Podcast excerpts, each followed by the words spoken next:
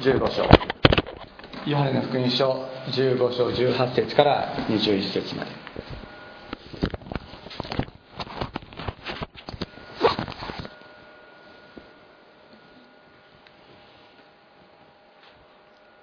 ヨハネの福音書第15章18節から21節。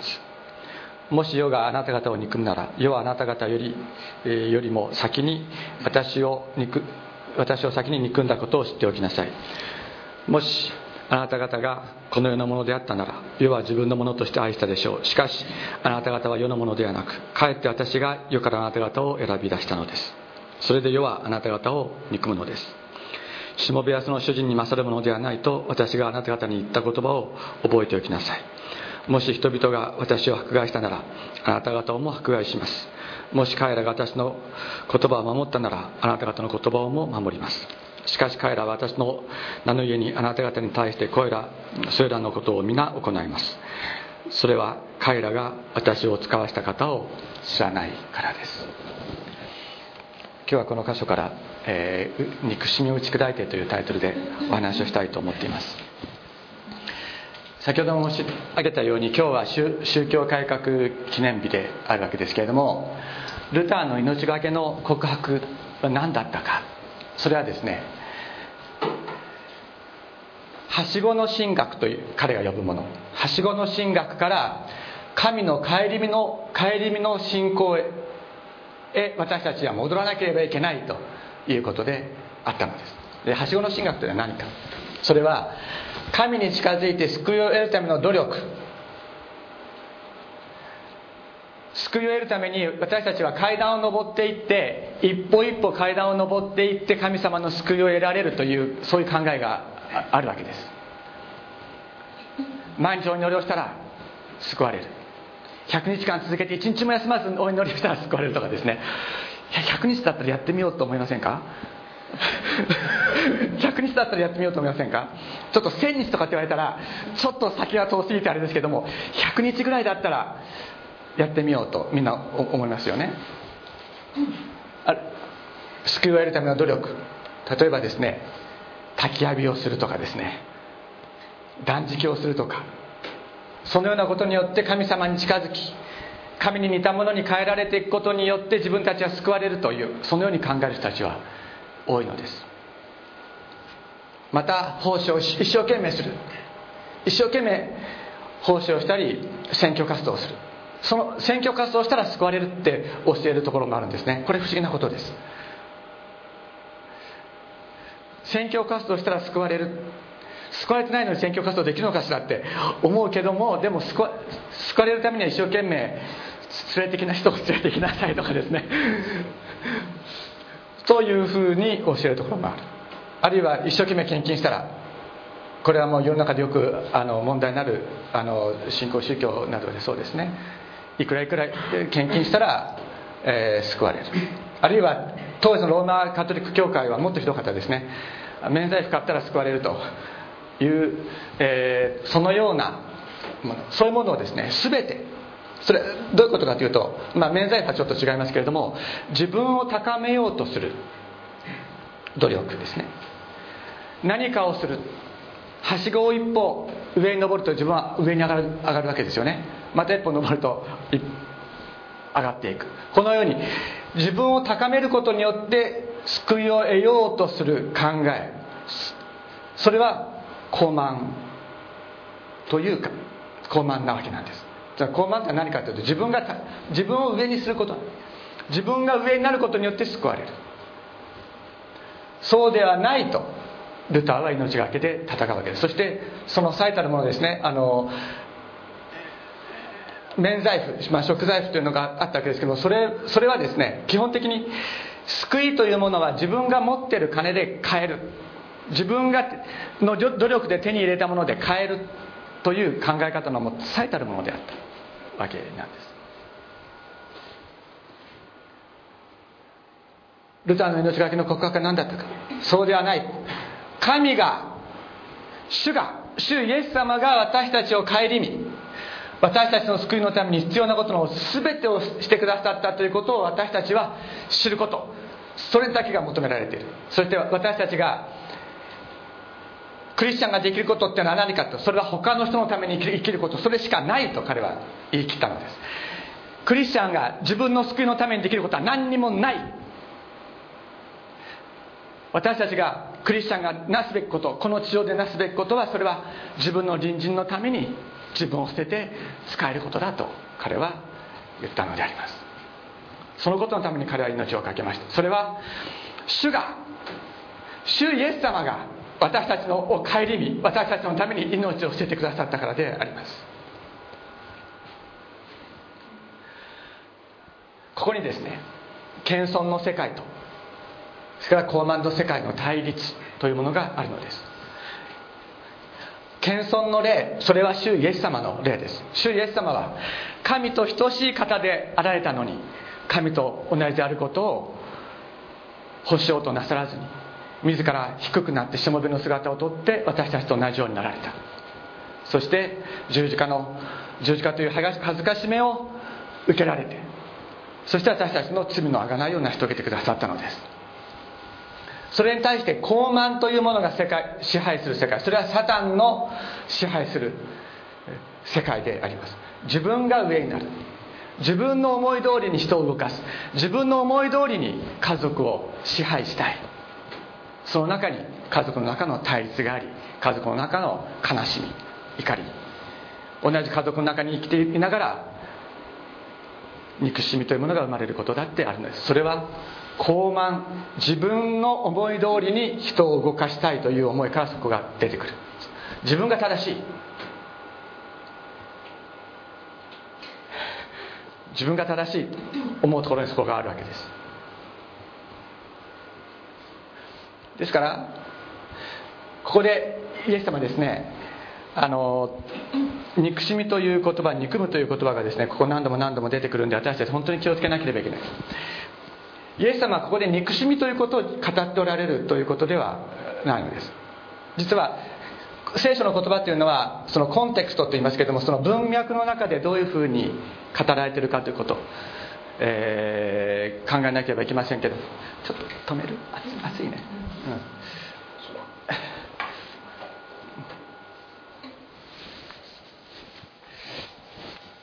イエス様アガペーの愛ということをこれまでずっと語っておられたんです。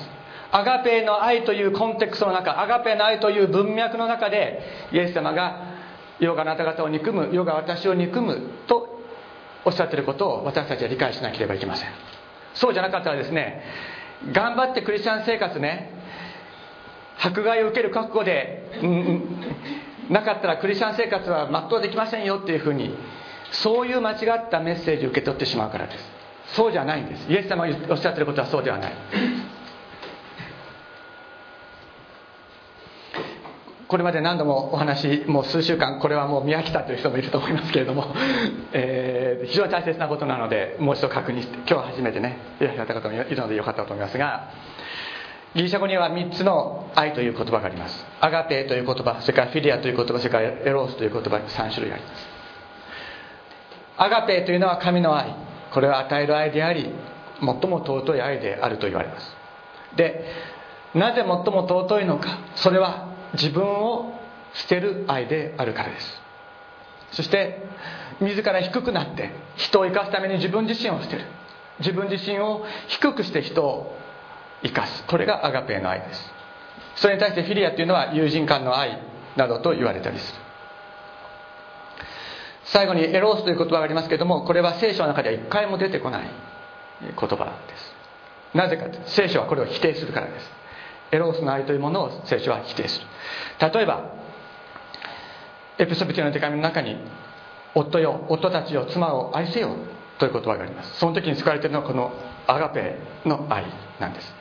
アガパオという動詞で使われてますけどもアガペの愛愛で妻を愛せよ自分を低くして自分を捨てて妻を愛しなさいと言われているのであって夫婦の愛に関してもエロスの愛という言葉は聖書は使っていないのです。でこの憎しみというのはですねあのよくあの皆さんあまりテレビを見る時間がないのでテレビ見てらっしゃらないかもしれませんけども昼のワイドショーとかですね 見たりするとですね愛憎っていう言葉が出てきますよね。愛と憎しみ。それはなぜ出てくるのか。それは愛をエロースだと捉えるからなんです。エロースというのは自分を満たそうとする愛。人によって自分を満たそうとする。自分のための愛なんです。だから自分のための愛というものが満たされなくなった時にそれは愛ではなくて憎しみが生じる。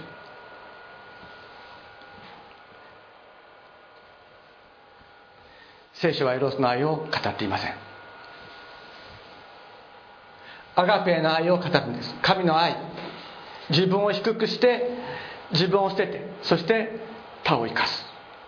この愛に生きようとイエス様はおっしゃりまたご自身が私たちを生かすために十字架にかかって死んでくださったのであります。この聖書の箇所を読む時の大前提。これ絶対に忘れてはいけない。そうじゃなかったらさっきも言ったようにですね迫害に耐えて一生懸命信仰を守り通しなさい。それが大切ですよ。まあそれもあるかもしれないけどもそのことをイエス様はおっしゃってるんじゃないんです。それはむしろイエス様はご自分を憎み十字架にかけた者たちを憎んでいないということが大前提。これこの事実を私たちは本当に知らなければいけない。アガペの愛でイエス様は愛されたのです。ルカの福音書23章33節34節にこう書いてあります。これはイエス様が十字架にかけられた時釘付けされた時のことですけれどもそこで彼らはイエスと犯罪人と十字架につけた。犯罪人の一人は右に一人は左。その時イエスはこう言われた。このこう言われたと訳してある言葉はもう少し正しく日本語で訳すならばこう言い続けておられたというのが正しい訳です。イエスはこう言い続けておられた父を彼らをお許しください。彼らは何をしているのか自分でわからないのです。イエス様は自分を釘付ける者たちそして自分を罪に断罪した者たち一人一人のことを思い浮かべて彼を許してください。彼を許してください。彼を許してくださいとずっと言い続けておられたのであります。イエス様は自分を十字架につけられつけた者たちを憎んでおられません。むしろ彼らを救うために十字架にかけられたのであります。全く謙遜によって傲慢を打ち砕くそれがイエス様の十字架であった。傲慢というのはこの教科でよくお話しているので、えー、してますけれども傲慢というのはですねアダムとエヴァが善悪の知識の好みを食べたというところから始まるわけなんです。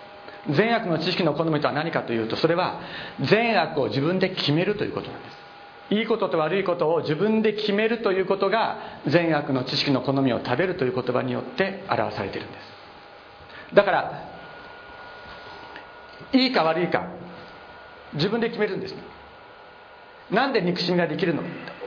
起きてくるのか。そしたらなぜか自分相手がやってることが悪いと思うから。です本当は自分の方が悪くてもね。本当は自分の方が悪くても自分に都合が悪かったら相手が悪いことになる。それが、えー、傲慢。しかしそしてその傲慢によって私たちはさまざまな罪に縛られそして憎しみの中に落ちていくのであります。ですからこの高慢を打ち砕くためにはですね全く謙遜しかないんです。高慢は高慢によっては打ち砕くことはできないんです。だから一方で憎しみというものがある時にそれに勝る憎しみを持って相手を滅ぼせば世界に平和が来るかというとそうではない。そのようにして人々は戦争を続けてきたわけです。しかし高慢を打ち砕く愛を打ち砕くもの。失礼しました。憎しみを打ち砕くもの。それはアガペーの愛でしかないのです。アガペーの愛だけが憎しみを打ち砕き傲慢を打ち砕くことができるのです。そのことをイエスも語っていらっしゃる。ヨネの福音書の一章五節に光は闇の中に輝いている。闇はこれに打ち勝たなかったと言っています。憎しみはアガテへの愛に打ち勝たなかったのであります。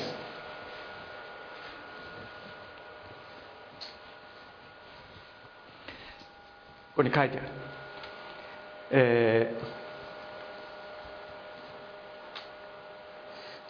真理、えー、ああ次の章来週の話になりますけれどもイエス様が語られたことですね。彼ら受け入れなかった分からなかった。だから、まあ、イエス様を憎むとありますけどもなぜ世はですね主イエス様を憎むのか。それはイエス様が真理そのものだから。皆さんあの私大学というところで勤めております。よく言うんですね。学問は真理を追求するものだ。その次にじゃあ真理って何ですか？聞きますね。答えられる人いません。答えられる人はいないんです。例えばガリレオ・ガリレイ皆さんご存知だと思います。そのガリレオ・ガリレイが、えー、回ってるのは太陽なんじゃなくて地球なんだと。天動説ではなくて地あの地動説を唱えて当時のローマカトリック教会教会に宗教裁判にかけられた。そして、えーと、引っ込めなかったら火あぶりにされるということになってですね彼は自分の地動説を、まあ、引き下げるわけです。でその後でボソッと「でも地球は動いてるもんね」って いうふうにこう言うわけです。だけど学問的真理という点では地動説が正しいということになりますよね。ガイレオが求めたものである。だけどその地動説という学問的真理というのは彼にとっては自分の命よりも価値が低かったわけです。本当の真理というのは私たちの存在を超えるものであります。そういう意味でいくら大学の先生たちが学者たちが高名な学者たちが学問的真理というものを追求したとしてもそれは私たちを本当に生かす真理ではないのです。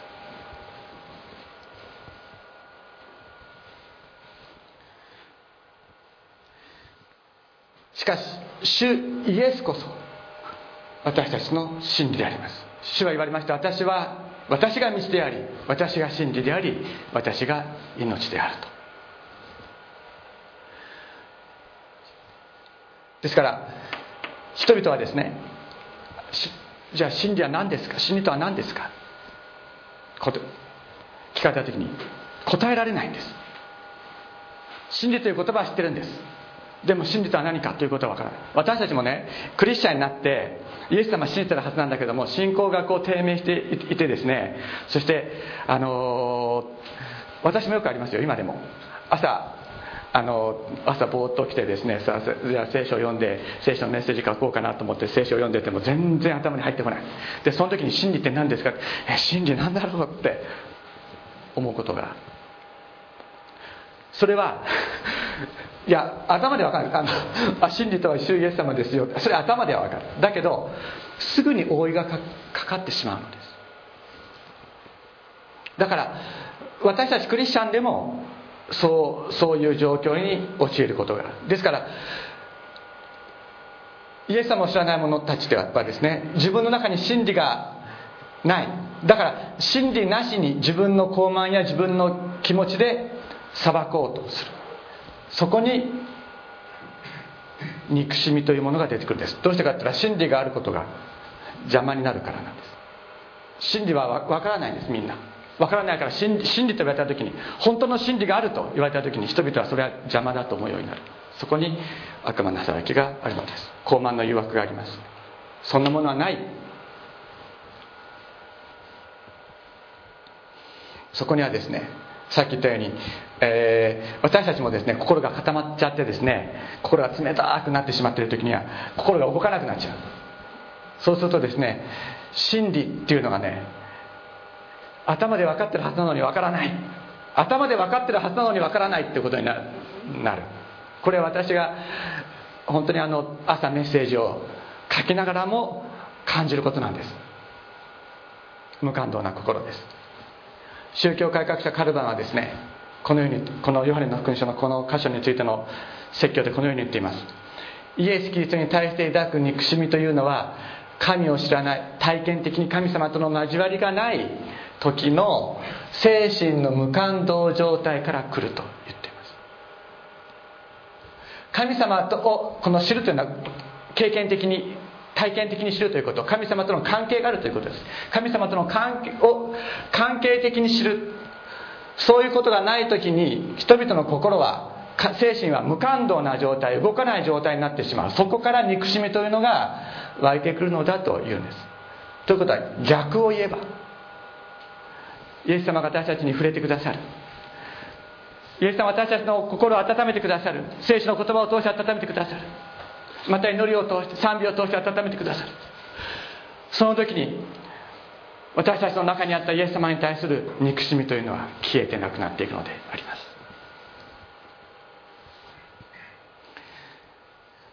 神様を体験する的に知ることによって心が温められ本当に感動します。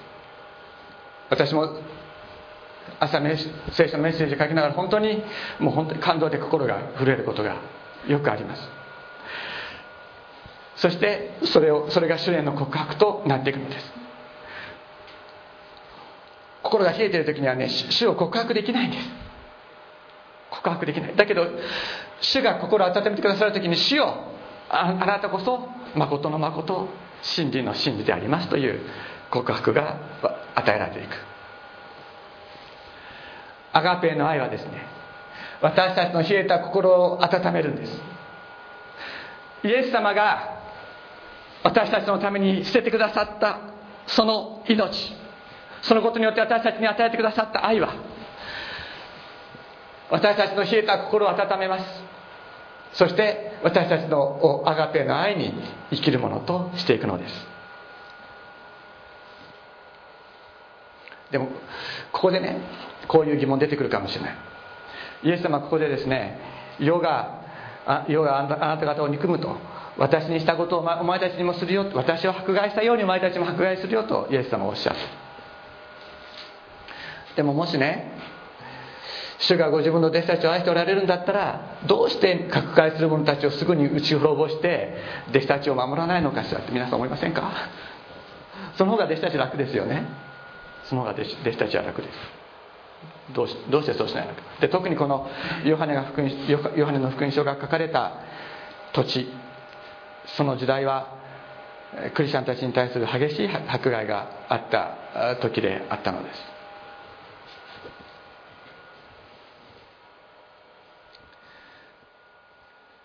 憎しみの世界にいる者たちをアガペの世界に移し替えようとイエス様はしておられるんです。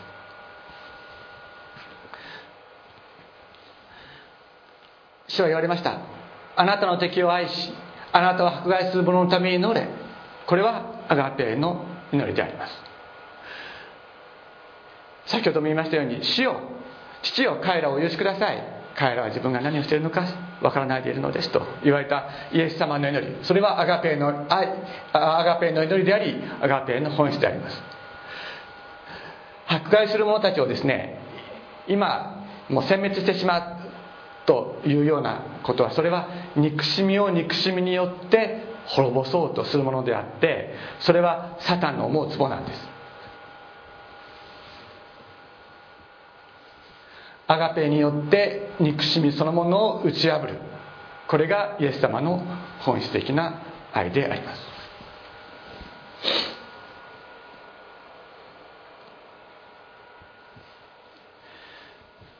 先週読んだところ。あなた方が私を選んだのではありません。私があなた方を選びあなた方を任命したのです。あなた方が私を選んだのではなく私があなた方を選びあなた方を任命したと主は言われました。それはどういうことか。選ぶというのは取り分けるとか完全に区別するという意味です。憎しみが支配する世界からアガペの愛が支配する世界に完全に取り分けたのだとイエス様おっしゃっています。憎しみという原理が人々を治めている。これがそれがこの世です。それはエロースという自分をも自分のために求める愛。それが基準になっている。そういうような世界。憎しみが支配する世界からアガペの愛が支配する世界に完全に私はお前たちを取り分けたんだよ。とおっしゃってるんです。で任命するというのはこの間お話ししましたけどもこれは下に置くという意味です。ですから憎しみの世界の下に置いたとおっしゃる。謙遜なものとしてその世界で生きるようにということです。それは謙遜の、えー、憎しみの世界にいる者たちを救うためであります。私たちを憎しみに打ち勝つあがての愛に生きる者にするためです。私たちは迫害された時にそれに対して憎しみを持って対抗するのではなくてアガテの愛を持って生きる者に私たちを作り変えてくださる。それがイエス様の心であるのです。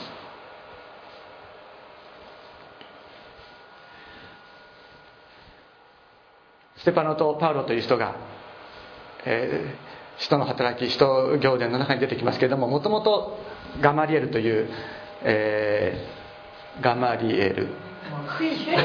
あ失礼しました。ガマリエルです。ガマリエルです、えー、ガマリエル門下。でこれは同門の友だった机を並べてあの日本語の言い方で言うならば机を並べて学んだもの、まあ、机を並べてじゃなくて先生の周りに座ってですね。あの学んだんですけれども同門の友であった。ところがですねステパノがイエス様の、えー、弟子になっちゃった。イエス様を信じる者の中に加わってしまった。ペンテコステ以降ですね、えー、そうするとですねパウロはあパウロは憎しみでもういっぱいになっちゃうんです。あんなあんなナザレ派のものなんか生かしておくわけにいかんと、まあ、始末しなきゃいかん。で彼はステパノ殺害の防御に加わって投票します。賛成の投票をするんです。そしてステパノ殺害のこのね見張りをする。そのような働きをします。でところが一方のステパノはですねシエスを信じてパウロは憎しみに駆られてステパノ自分の友達ですよ。友達であったステパノを殺すその作戦の中に加わっていく。ところがステパノは死を彼らをお許しくださいと。パウロの仲間たちがステパノにを石打ちにして殺殺そうとしている殺しているその最中に死を彼らお許しくださいと。主イエスよ私の霊をあなたにお委ねします。死をどうぞ。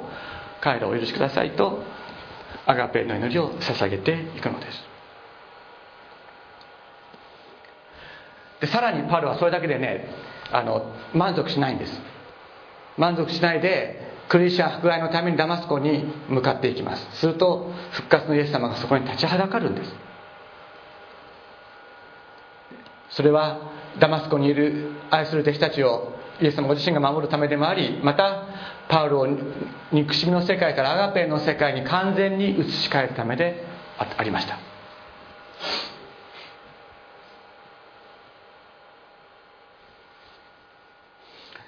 これパウロ自身の告白です。これは、えー、アグリッパ王ですね。アグリッパ王の前でパウロが、えー、自分の自分がどうやどういうふうにしてイエス様を信じるようになったかということを告白した時の言葉ですけれども私は全ての街道でしばしば彼らを罰しては強いて皆皆を汚す言葉を言わせようとした。強いて言わせようとした。彼らが何を信じてるかということは本当はどうでもよかったんです彼は。神を汚す言葉を言わせればよかった。そして彼らに対する激しい怒りに燃えついには国外の町々にまで彼らを追跡していきましたと言っている。パウロの真理はですね自分の傲慢を正当化するために無理やり神を汚す言葉を言わせる。真理はどうでもいいというのが彼は立法こそ真理と思っていましたけど実はそうじゃなかったんです。彼らが神を汚す言葉なんて言わないってこと分かってる分かってるにもかかわらず無理やり言わせて現行犯逮捕しようとするわけなんです。そしてこのようにして私は最初たちから権限と委任を受けてダマスコへ出かけていきますとその途中正午ごろ王よ私は天からの光を見ました。それは太陽よりも明るく輝いて私と同行者たちの周りを照らしたのです。私たちは皆地に倒れましたがその時声があってヘブル語で私に言うのが聞こえました。サウロサウロなぜ私を迫害するのか。トゲのついた棒を受けるのはあなたにとって痛いことだ。パウロは答えます。主はあなたはどなたですか。と主がこう言われた。私はあなたが迫害しているイエスだ。起き上がって自分の足で立ちなさい。私があなたに現れたのはあなたが見たことまたこれからの後私があなたに現れて示そうとすることについてあなたを奉仕者また証人に任命するためだと言われたんですね。そしてさらに言われました。私はこの民と違法人との中からあなたを救い出したんだとおっしゃった。憎しみの世界の中にいたパウロをステパノを殺したパウロをイエス様は救い出したんだというんです。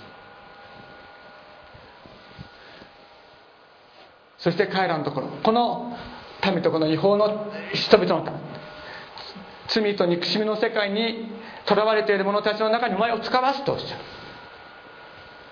それは彼らの目を開いて暗闇から光にサタンの支配から神に立ち返らせ私を信じる信仰これもギリシャ語に見ますと私の中への信仰って書いてある。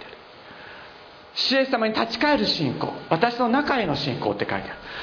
私に立ち返る信仰によって彼らに罪の許しを得させ聖なるものとさせ、うん、された人々の中にあって御国を受け継がせるためなんだ今憎しみと罪の世界に閉じ込められている者たちをそこから救い出して光の中に移し替えるために憎しみの中にいたお前を私は今救い出したんだよとイエス様はおっしゃったんです。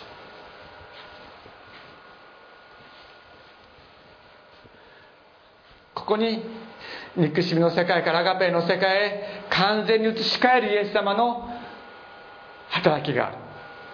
主イエス様の十字架の愛の勝利があるのです。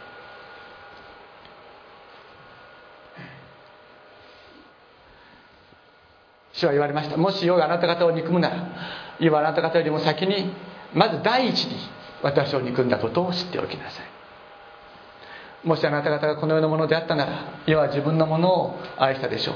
この場合の愛はアガペではありません。これはフィレオという言葉です。別の愛という言葉です。しかしあなた方は世のものではなくかえって私が世からあなた方を選び出した取り出したんだ。それで世はあなた方を憎むのです。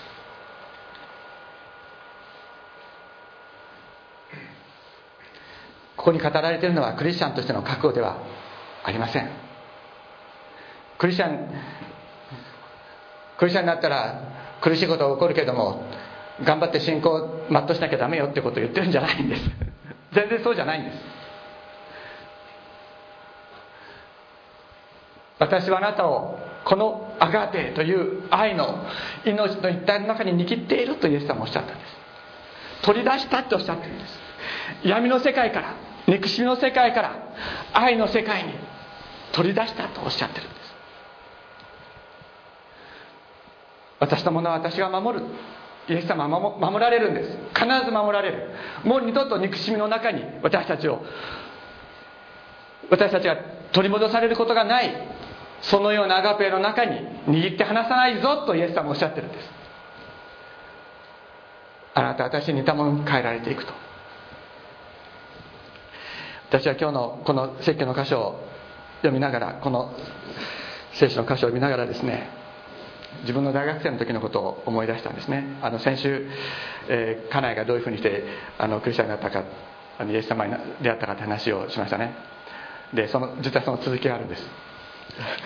続きがあってですねあの私はあの小さい時からずっとあの伝道者の家庭で育ちましたから気が付いたらクリスチャンというそういう中で生きてきました。しかし、えー、自分が育った教会教団の中でのさまざまなトラブルがあったりまた自分が育った教会が創始者の先生を偶像化してそれを拝む拝ませようとするような勢力が出てきたりしても教会はもう真っ二つに分かりました。真っ二つに分かれたというよりは私の父と母だけを除いてみんなそちらの方行っちゃったんですね。で私の父と母はその教団のあの指導体制の中にいたんですけどもその指導者の中から外れて、えー、その教団あの私たちをあの私をですね長崎に置いてあの新しい土地に移っていきました。でそういうような中で私はあの小さい時から普通の教会じゃなくてあの孤立したあの教団の中に、えー、いたもんですから普通の教会の中には救いはなくてこの教団の中にしか救いはないとかっていうこう聞かされてたもんですからその何が本当で何何が間違ってるのか実はさっぱり分からなかったんですね。当時高校生でした。そしてただとにかくあのこのこの方のこの方イエス様を間接的に教団を通して間接的に見ながらあの信仰生活をしようと思ってた。もちろんそのようなそのような中途半端というか自分自身もよくわからない時に家内に対してアガペの愛とはどういうものなのかということを話した時に彼女は私の言葉によってではなくて イエス様が直接働いてくださって彼女はイエス様を信じたのです。しかし私自身はあの、まあ、高校2年生から大学の4年生の間までずっとあのどもりになって人前で話すことはできないほどの心の痛み苦しみを経験したりもしましたけれどもさまざ、まな苦しみがあってとうとうイエス様が分からなくなってしまった。そして私はイエス様を否定してそして僕に本当に親切にしてくれて僕を愛してくれているあなたを否定して全てそれまで自分をそれまで愛してくれてるものの全てを否定してそして私は神様を否定して生きよう神に敵対するものとして生きようとしたのです。しかしその時から私は夜寝られなくなってしまいましてもう毎晩のように悪夢を見てそして毎晩のように金縛りに遭う。まあ、ある種の睡眠障害にかかっていたのかもしれませんけれども、まあ、いずれにしろですね私はもう絶望しました。そして毎日、えー、夕方になるとで酒買いに行ってですねで私はあの当時東京で一人暮らししてました。であのもう勉強もする気はないですから大学生でしたけども勉強する意欲も全く失っていたので夜暇なんですよね。時間が余って仕方がない。でだからもうずっと酒飲んでるわけです。で酒飲んでだけどあの 寝ると怖いですから。寝ると怖いですから寝ないんですよ。あ明け方ぐらいまで。そして明け方明るく明るくなってからだと悪夢も見ませんのでそして明け方になってから寝るという生活を数ヶ月続ける続けたんです。そうともすっかり病気になってしまいましてね。で1980何年だろう？198 1年の冬私はあの布団を上げることはできませんでした。ずっと40度ぐらいの熱が続いてそしてお医者さんに行ってそして抗生剤もらって飲んで少し良くなってあの洗濯物がたまたまりますからコインランドリーに洗濯行って 戻ってくるとまた熱が上がるというようなことをずっと続けて。そしてそれだけじゃなくて私はもう本当に絶望しました。自分は何のために存在しているのか。昔高校生の時にイエス様のために命を捨てて伝道しようというそういう呼びかけに応えて僕は献身したことがありました。しかし自分が誰に何にこの命をどこに委ねたらいいのか。何のために自分は存在していてどのかどこに自分のこの存在を持ってったらいいのか分からずに私は本当に絶望してしまいました。夜も寝られない。体の調子も悪い。そして、えー、そのもう道歩いててもですねもう走ってる車の方に自分の体がこう吸い込まれていくようなねあのそういう状態だったので、えー、あまり道も歩かないようにはしていました。そんな時に、まあ、家内に大学の図書館でばったりあって。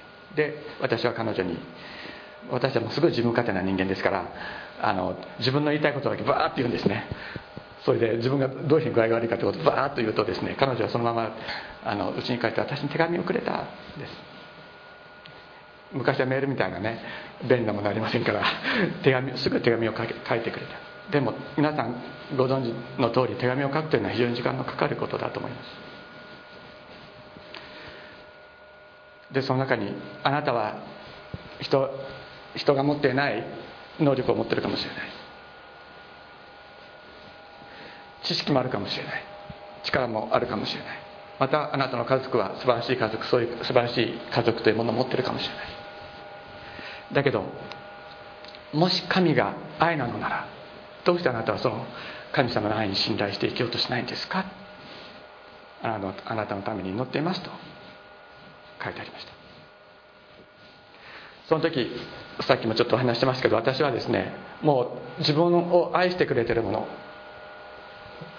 をとにかく全部否定しなければいられないような思いに駆られていました。ですから父が当時小田原で本当に少数の人々少数の方々に毎週日曜日礼拝を追ってですねメッセージを語っていました。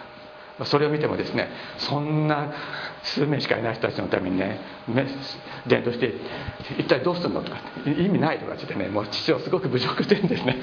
今ここにいらっしゃるよりも私たちの方が少ないかもしれない。そういうそして父を散々侮辱して否定してそしてえー、神様を否定して生きていたのです。でも父はそんな私に毎月仕送りを続けてくれていたのです。そして新学期になったら本買いなさいと言って余分にお金を送ってくれたりもしていました。私は全てを愛愛そのものを否定しなければいられないそういう思いに駆られていましたけれどもそして家内を否定していたわけですけども彼女はその中で私のために手紙を書いてくれてそしてあなたのために載っていると。私はその手紙を受け取ってですね、えー、神様のところに帰らなければいけないと思いました。そして前集っていた礼拝に戻りましたけれども礼拝に戻るもその戻った教会っていうのはその変な教会だったわけですね。変な教会だったわけです。で礼拝に戻っても信仰の喜び回復しないし相変わらず悪魔を見るし火山調子も悪い。私はその当時胸に2つかけもできてました。そしてでも一人だけですね。あの当時東京で牧会伝道していた高橋先生という先生がいらっしゃってその先生はそのその教団の創始者の偶像礼拝に強く反対する、まあ、本当に少数のうちの一人でした。で夏私ある集会でその先生に祈っていただきました。先生私のために祈ってくださいとお願いしましたら彼は私のために祈ってくださったんですね。天のお父様どうぞこの兄弟をその名前のように導いてくださいと一言祈ってくださった。その時私は本当に主の御霊に触れられて本当に精霊に満たされて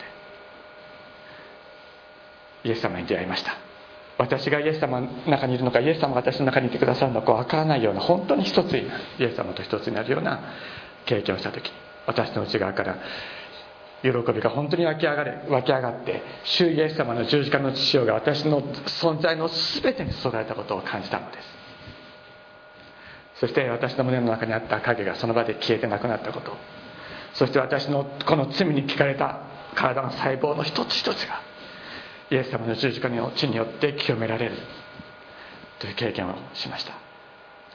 そしてその時に周囲神の子イエスの血は全ての罪から私たちを清めるというヨハネの第一の手紙一章七節の言葉が大金の響きのように私の中にガーンと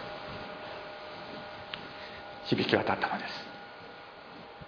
私は愛を憎み愛するということを憎み愛そのものを憎みイエス様も否定しました。そしてイエス様を否定するだけでなくて自分を愛してくれているもの自分を大切にしてくれているものの全てを憎まざるを得ないような気持ちに駆られてしまっていたのです。しかしそんな憎しの中にいた高慢の中にいた私を主は顧みて見捨てず私をそこから救い握って私をもう一度このアガペの前の世界の中に生きるものとしてくださった。主がこのようにしてくださったのです。ここにあるのは憎しみの世界を打ち砕くイエス様のアガペの愛であります。お祈りしましょう。